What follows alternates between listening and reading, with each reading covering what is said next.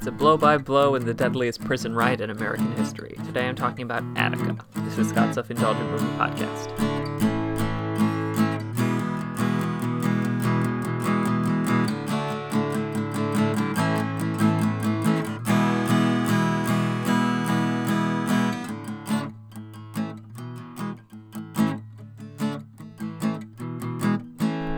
Hello, movie friends. Welcome to Scott's Self Indulgent Movie Podcast. I am Scott, and today I'm talking about the recent uh, documentary called Attica, which is available on Showtime and is actually, I think, available on Amazon Prime for free preview for the rest of the month. So uh, I definitely, I highly recommend it, and I'll explain why.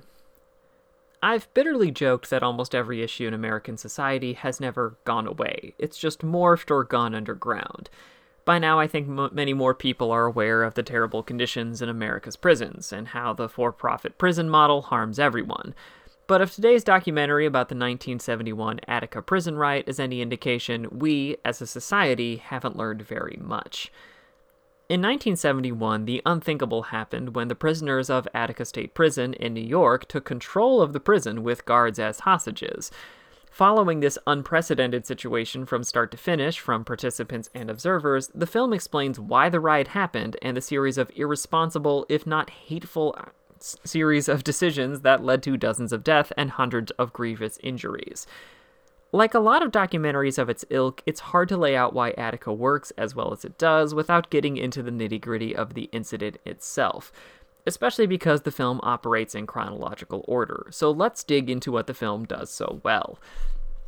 First, we've got a great blend of mediums. Attica has a lot of material at its disposal, including photographs, audio recordings, video, and interviews with former inmates or witnesses. What's not easy to do is to blend all of those together to piece together a story. Thankfully, directors Traci Curry and Stanley Nelson are up to the task. While the film is mostly told from the witness's point of view, the archived footage is used to enhance and provide imagery for the story. For instance, when the former inmates describe seeing a helicopter, we see said helicopter flying over the prison.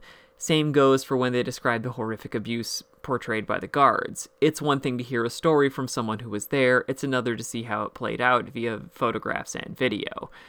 We also get context, what, what without the euphemisms. To hear many of the parties describe it, Attica was a powder keg waiting to happen. The discrepancy between the racial makeup of the guards and the inmates was a problem, as was rampant abuse and underfunding. Combine that with growing sentiments of black pride and the death of an influential inmate, something like this was bound to happen. You hear families of guards talk about how terrified their fathers were to go to work every day. But Attica doesn't lean into how many people may have viewed the event, for instance, a Black Pride versus the War on Crime or something like that. If anything, the film hi- highlights how political rhetoric was used to defend the indefensible and how it shaped decision making. For instance, the governor took a harder line stance because he had presidential aspirations and spoke directly to Nixon in the midst of all of this. And finally, it doesn't shy away from the horror. Attica is one of the saddest and best example of how violent, careless white supremacist authority hurts everyone involved. Though the end of the hostage standoff was portrayed as a successful police operation that retook the prison, even in mainstream media, the film makes no attempts to defend or gloss over the violence that took place. In essence, a group of men not trained for situations like this opened indiscriminate fire with shotguns on men who were at best armed with sharp sticks with lungs full of pepper gas, including the prison guards they came to defend all while telling everyone to put their hands up and get on the ground. Nearly eight people, including at least nine hostages, died from gunshot wounds, and none of them were capable of truly fighting back. But how can you call this overreach or white supremacist, I hear you wondering? Well, a police officer screaming white power on camera after the operation was dubbed successful by police official is one. Hostages being shot as they ran to their alleged comrades, and Nixon asking the government if any white people were killed, making sure it was the black people that were deemed responsible, and a National Guard unit being told what they saw was wrong, but not to say anything. That'll do it for me. The verdict is it's important. Suitably harrowing, Attica is a rough reminder of how little progress our society has made and how many crimes we've tried to forget. 8 out of 10.